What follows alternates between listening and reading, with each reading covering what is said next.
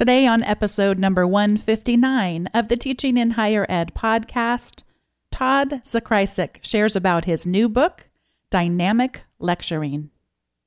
Produced by Innovate Learning, maximizing human potential.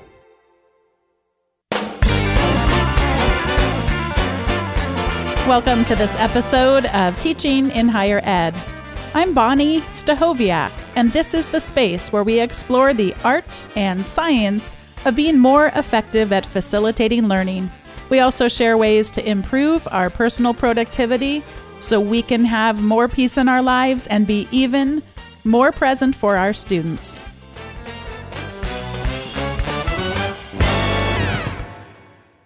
Todd, welcome back to Teaching in Higher Ed.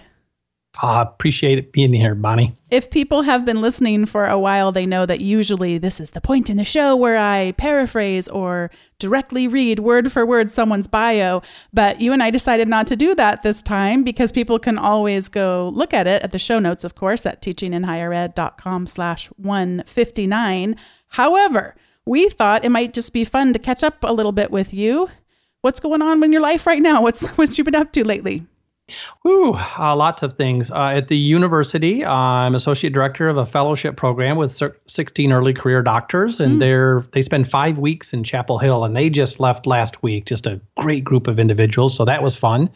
Kind of working on the second book of the Excellent Teacher series through Stylus, and that one is on the syllabus. And then also working now on the third book in the series, which is um, looking at educational concepts. What some of the educational psychological um, foundational concepts that are in teaching and learning that people may not know about. So, working on those and the second edition of the New Science of Learning with Terry Doyle. So, excited about that.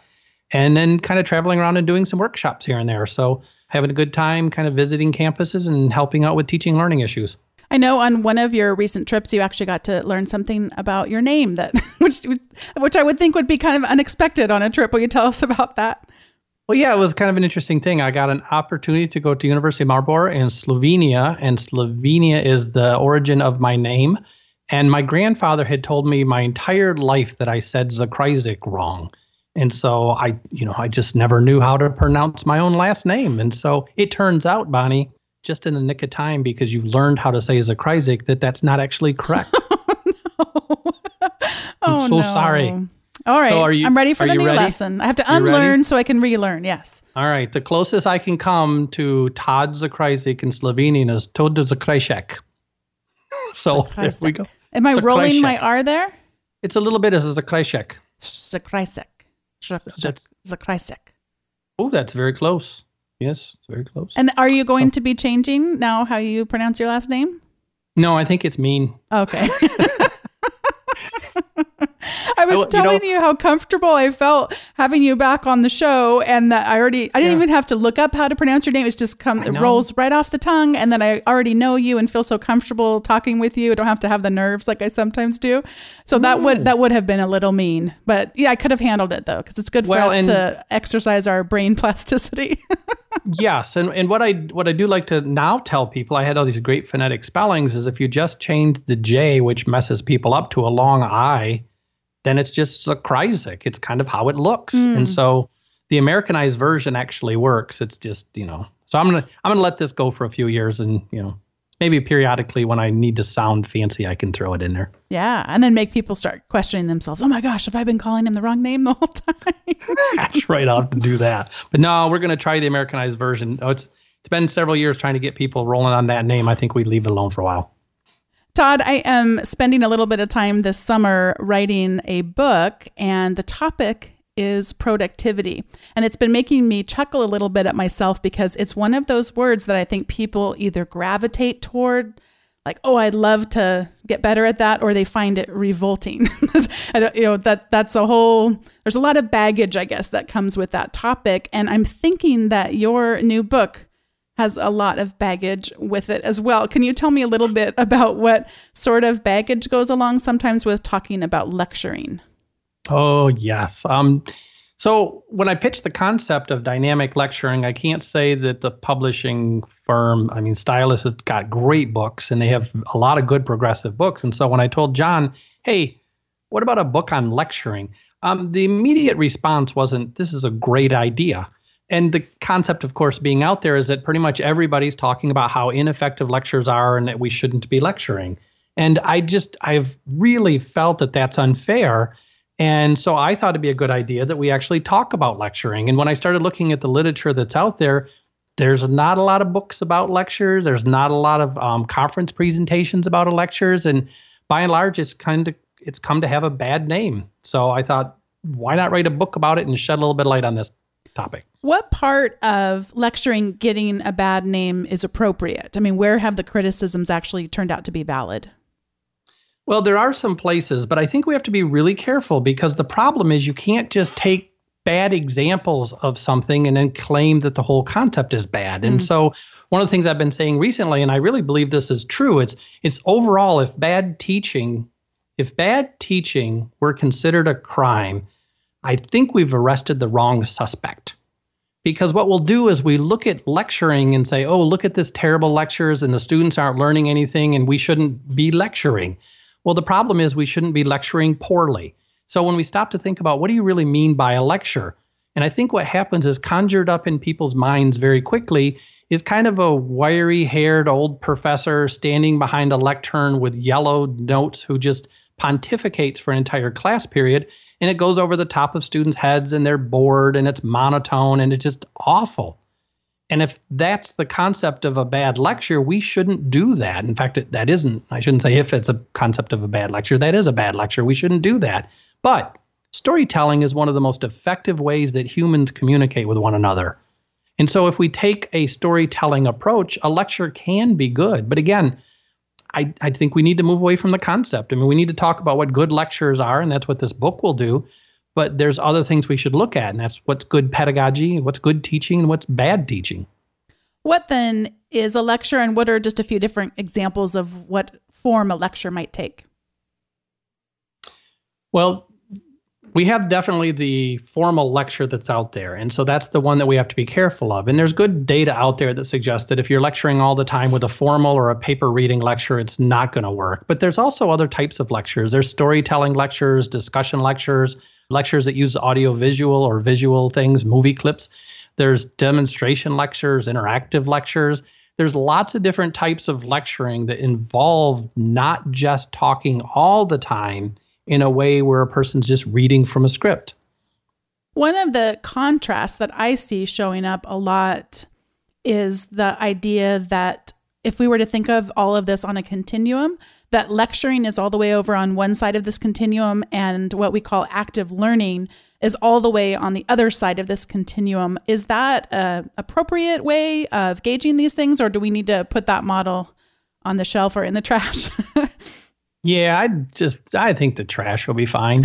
um, I've seen a lot of people do this, and I don't know what that can. The continuum, I guess, what it means is that you're going all the way from one-way passive learning all the way over to a very engaged active learning.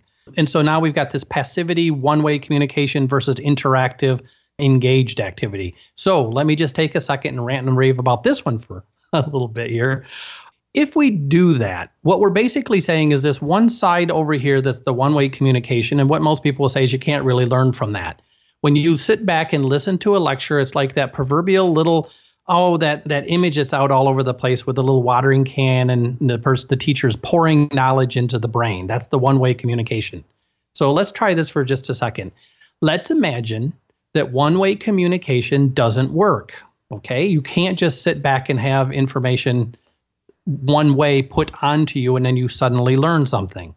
If that's the case, we would claim lecturing doesn't work. But if you take the lecture and write it out and then hand it to somebody, especially if it's edited, that would look a lot like a book. So the same argument would have to be made as that we can't learn from a book, which starts to make me feel really nervous. If you videotape a lecture, a person wandering across the stage and and using good hand gestures and good stories and really talking through what's happening that's kind of like a monologue from maybe a um, a theater production or from a movie and now you're going to tell me that we can't possibly learn from a monologue in a movie or even a movie itself or from a book because it's one way communication I, I'm never going to buy that you can't learn from a book and you can't learn from a movie. Oh, and by the way, TED Talks tend to be lectures. and people seem to like those. So the point here is I'm trying to I'm kind of gone off on a long spin for this one, but that idea of simply because it's one-way communication you can't learn from it, I think breaks down really fast. One of the things that comes up for me a lot when I start thinking about becoming better at lecturing is when I, I, think about I've gotten to see you speak a number of times and I really admire you as a presenter. You're you're hysterical, you keep my attention really well, you are a brilliant storyteller and you bring in so many concrete examples that make what you're trying to pass on to your audience so tangible that we can do something with it. You also I really have enjoyed giving time for us to reflect on things and and so it's been fun, but I guess what I want to explore with you a little bit is to what extent, as we are observing really great speakers or watching a TED talk, like you mentioned, how much should we be thinking about emulating others? And then where is there kind of a danger in doing that so that we don't really leverage our own strengths? And, and just to give one example of that, Todd, I don't consider myself naturally funny. I end up being my most funny when I'm not trying to be like I oh, trip I over things that are hysterical and and then that you know I think that that's a better thing for me than to try to be funny in front of an audience of a thousand or what have you. So what do you think about that as far as emulating others versus leveraging our own strengths?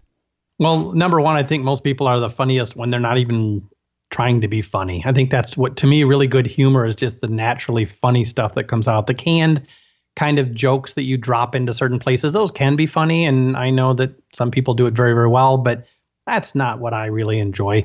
Actually, I have to say, one time person wrote an evaluation for me as I don't think he's as funny as he thinks he is. Oh no.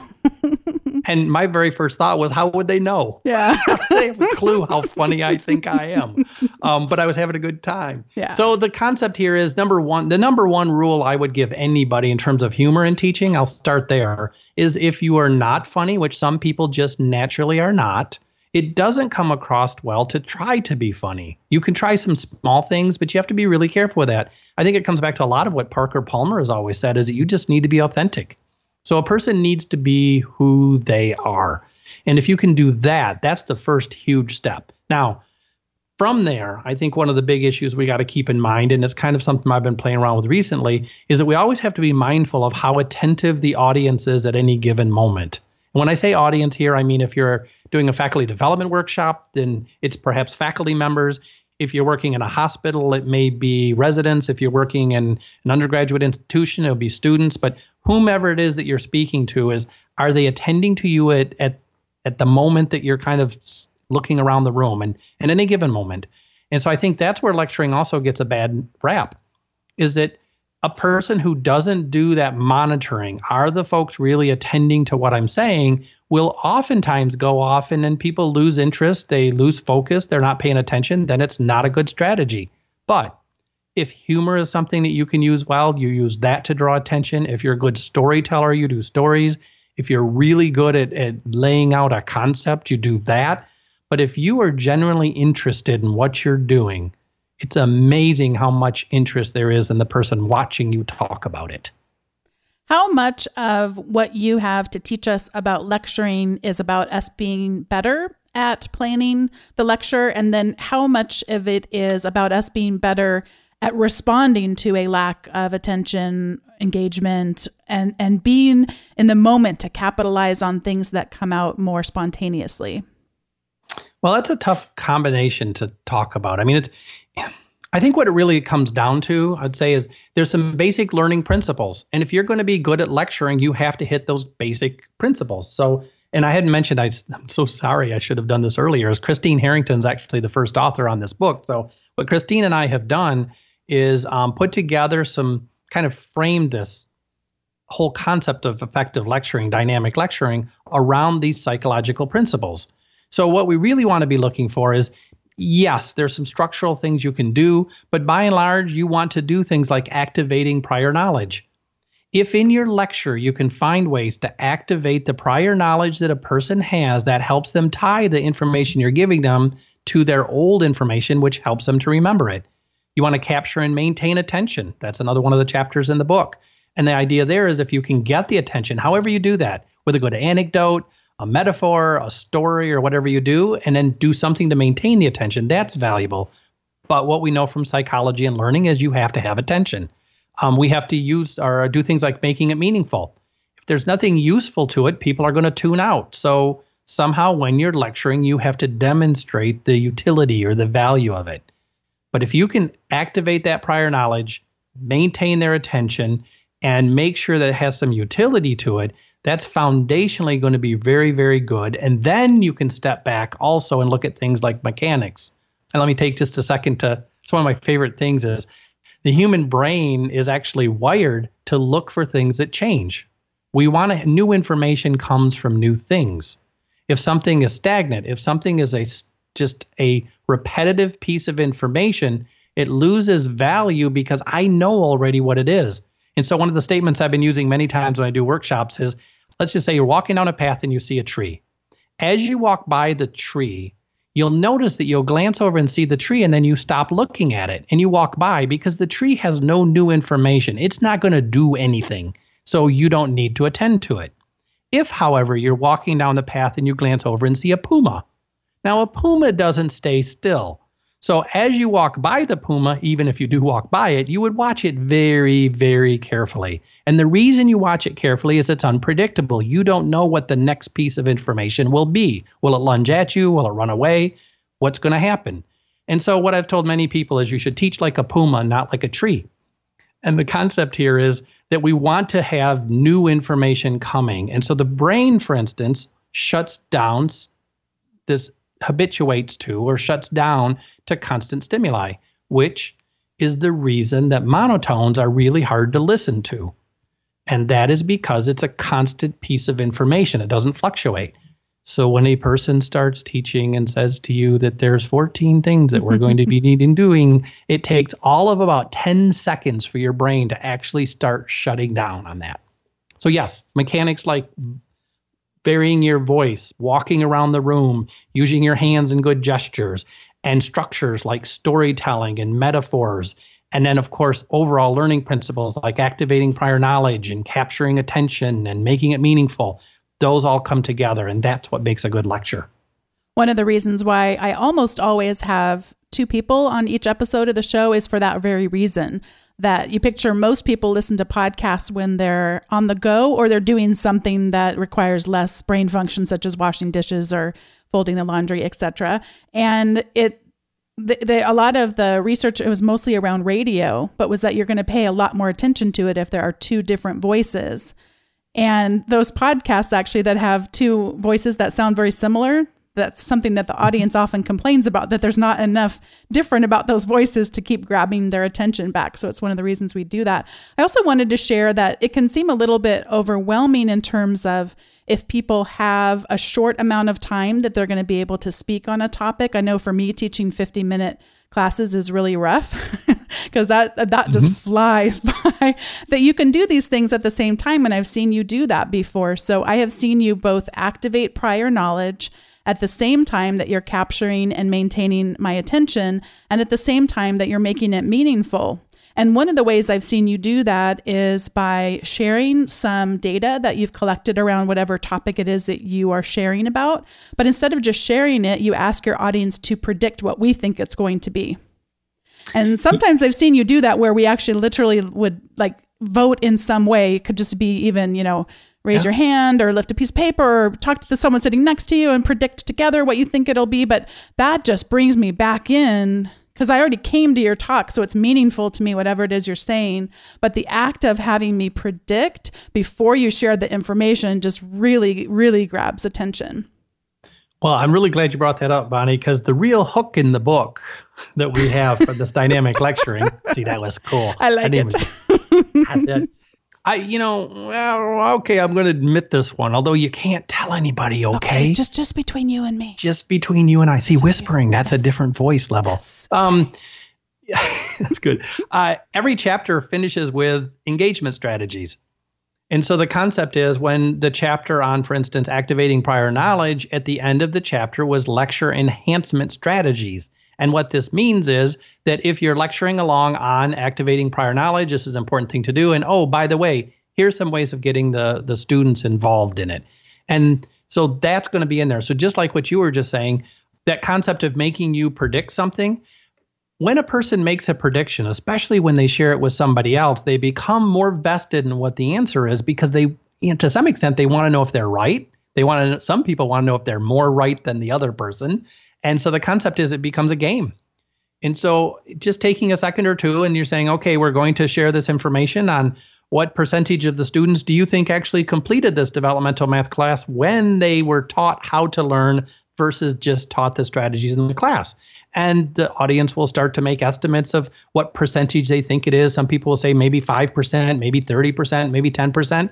And at that point, right there, they become more interested in hearing what the actual answer is.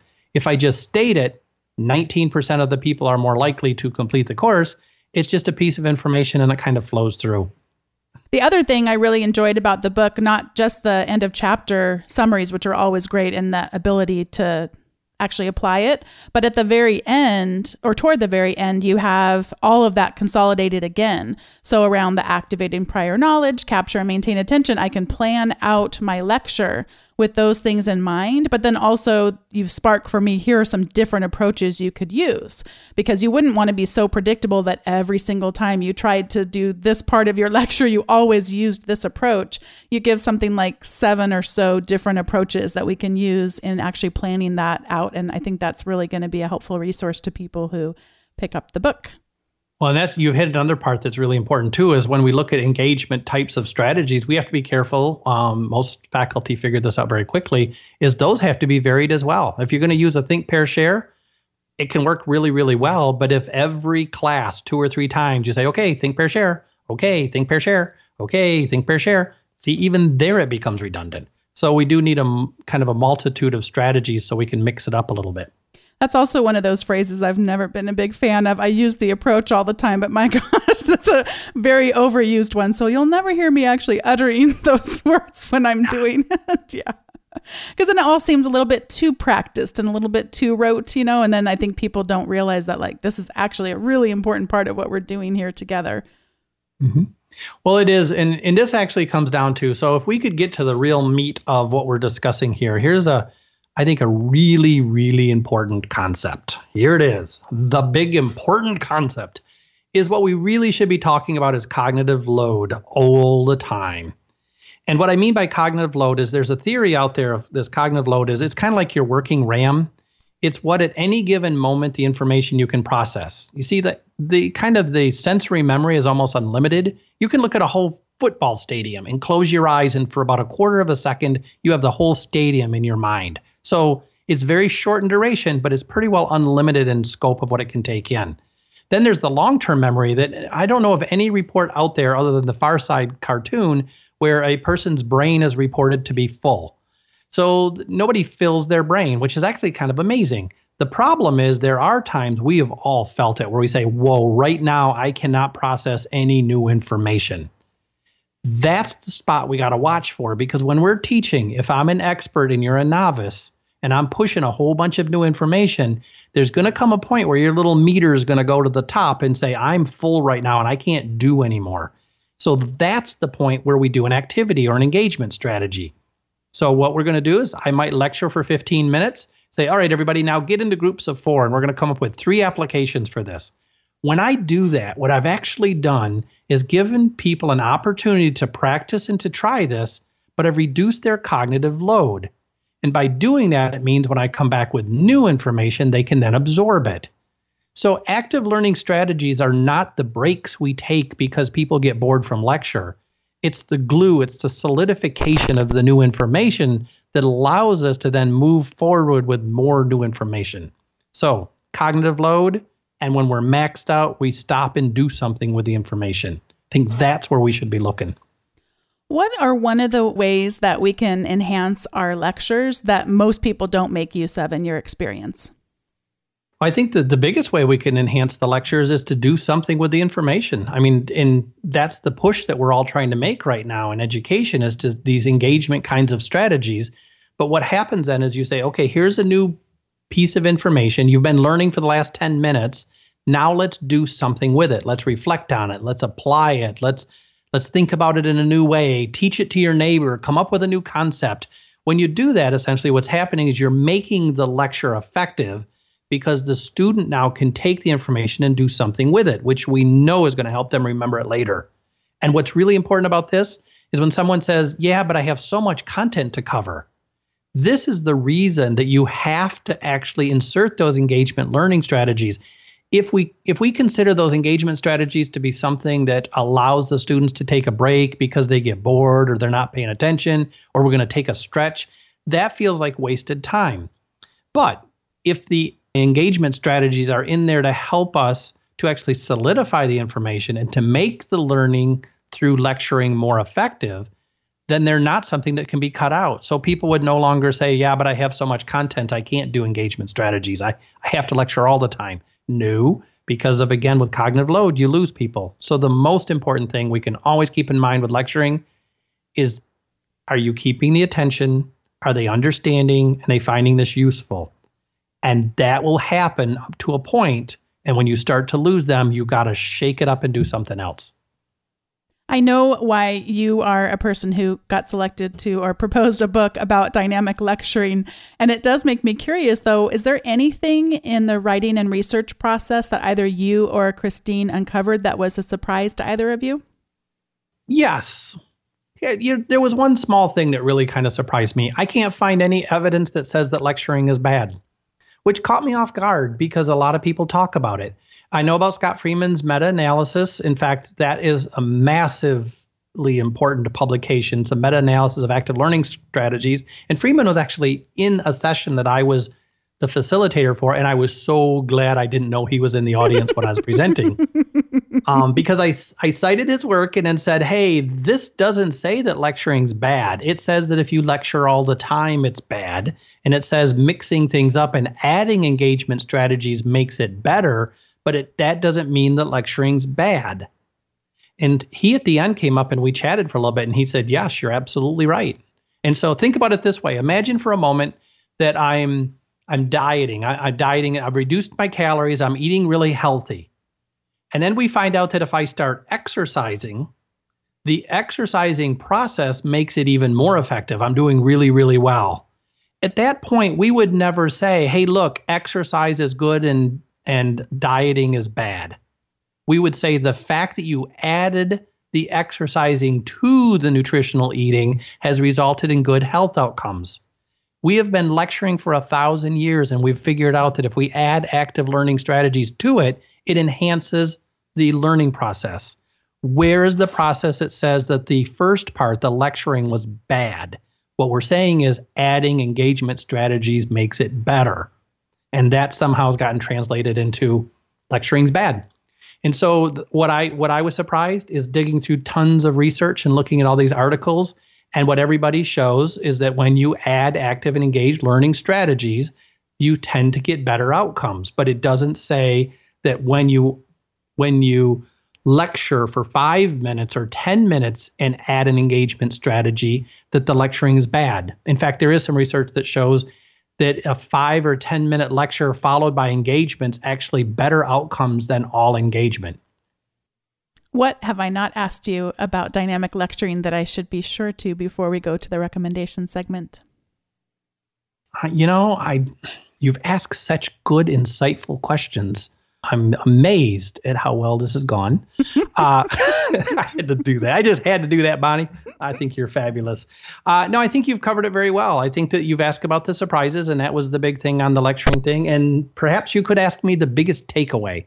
Oh, Ooh. yeah. What's the biggest takeaway from the book? Yeah. I think the big takeaway from the book is dynamic lecturing is really about adding these engagement strategies with it. And mm. The concept here is it's research based, it's got really good foundational work in it. But what we keep saying over and over again is when you do these things, it's good. And when you want to enhance it and make it better, you will still bring in these other things, which I think here's one big one I do want to leave the readers with there is no value in looking at a person, a faculty member. Let's say a faculty member has been teaching for 20 years. There is no value in looking at that person who has been teaching through the lecture method for 20 years and saying lecturing is bad. What you're actually saying to that person is for 20 years you've been hurting or harming people, and you need to do something completely different. The research doesn't support that. What you could do is look at the faculty member and say, hey, You've been lecturing for 20 years. Good for you, first of all, for being a teacher, and congratulations on all the good work you have done. If you want to do it a little bit better, here's some engagement strategies that you can add to those lectures you're doing, and here's a few ways to anchor your lectures. But let's honor and respect the people who have been working so hard instead of picking off a couple of really bad examples of bad lectures and saying anyone who does something that has this name is doing bad stuff. That's a huge takeaway. I am so glad that I thought to ask you that last question. Ha ha. ha. Uh, but also, in all seriousness, that really did bring it home for me because more of my work now is in faculty development. And that just really inspires me to think about the importance of honoring what has gone on in the past and that you don't have to completely change everything that you've been doing. You can add to it and enrich it that much more. I really like that. That thank you so much for that last piece. You're welcome. Well, this is the point in the show where we get to recommend things, and I know that we are both going to recommend something that doesn't have very much at all, if anything, to do with lecturing. I wanted to share that I I really found a small tool that seemed like it wouldn't make that much of a difference, but has made a tremendous difference to me. We have in our in our home what I refer to as a command center. Have you ever heard that before? That expression, like in someone's kitchen, they might have a little section called a command center. Have you heard of that expression, Todd, before? I no, I've not heard that expression. So my husband is from the Midwest and also had never heard of that expression and laughed at me the first time I ever said it as we were married and living together and I got moved into a new house and I wanted to have a command center in our closet of all things and he's like, "What on earth? It's not like you're like flying a spaceship." Or something. Yeah. It's a place to put your purse and put your phone and all that stuff. But I laugh because if you Google that, you will indeed see from Pinterest many, many pictures of these command centers where people can charge things and put their purses and pay bills and all that stuff. So, this in my command center, I tend to get rather messy. And the iPad comes home and gets plugged in, and the phone does. And then all of a sudden there's clothes that are folded but need to be put away. And it just it just becomes a source of clutter. And i think i discovered the reason why is that i didn't have a place to put those things. So i bought a pretty inexpensive charging stand. And what it does is it it's just about i don't know 6 by 10 inches or something like that. And it has all of my devices leaning instead. So picture my phone on its side leaning against a little plastic insert. And then the iPad, I also have a Kindle. You can tell I have a lot of plastic gadgets, the headphones, but they all have a little place, a little slot to go in. And it just completely, I've, it's transformed it. I no longer have a mess there because things have a place where they can go. So I would strongly recommend people look into these charging stands. Maybe the kind that I got might not be the best for you, but I just it clears it up for me. It keeps things um, from getting so cluttered, and I'm a lot less likely to to forget to charge something overnight that I really am going to want to use the next day. So I like these charging stations. I think they're a great way for us to keep ourselves from being so cluttered, and that's my recommendation for today. Wow, that's a good one. I like that. Kind of everything has its place, and every place has a thing. I will tell you, good. I'm a pretty messy person when things don't have a place, and as soon as they do, I'll like keep with that system for decades to come. So I really like do that. like whenever everything has its place. I'm I'm big into that. So that's good. Well, my recommendation actually does have something to do with teaching. Oh, good. So, unlike you, who just drifts off into any direction you feel like, is mine is the Dark Sky app for my phone. And the Dark Sky app does cost a couple dollars, so I will admit that. And I get no royalties. I have no stake in this whole thing. But I love this app, and it's a weather app. And the thing I like about it mostly, aside from having some really good um, satellite images on it, the big one is it has a little grid when it's raining, and it tells you how hard it's going to rain and when it's going to stop, when it's going to start, with like really good accuracy. And the reason I say it's teaching related is you know, when you're getting ready to walk out of your building and go over to another building to teach your class, and at least this is what it's like in North Carolina, is that it can be like raining cats and dogs. It's coming down hard. And I can pull out my dark sky app and it may say something like rain stopping in five minutes. Or I could look outside and see it's really threatening looking and it might say rain, heavy rain starting in 10 minutes. Well, if it's a five minute walk to where I'm going, I grab myself and my stuff and run, even if I'm going to get there a little early. And the number of times that I have run across campus with people asking me if they could stop and ask me a question, and I said, "No, I'm sorry, it's going to start raining in two minutes," and they'll laugh at me. then I get into the building, and two minutes later, this big rain shower comes. Um, then they stop laughing. And then the other one, of course, is if you're sitting in your car, you know you bolt for the house or you're running into a building or something, you can get drenched in a matter of a couple seconds. So what I'll do is pull out the app and look at it. And if it says heavy rain stopping in five minutes, I sit in my car and I do email for five minutes and then I get on my car and walk in. So my teaching related component is don't show up to your class soaking wet. Use dark sky. And that would provide even more dynamic lectures. It would, because nobody likes to watch a person give a lecture when they're sopping wet.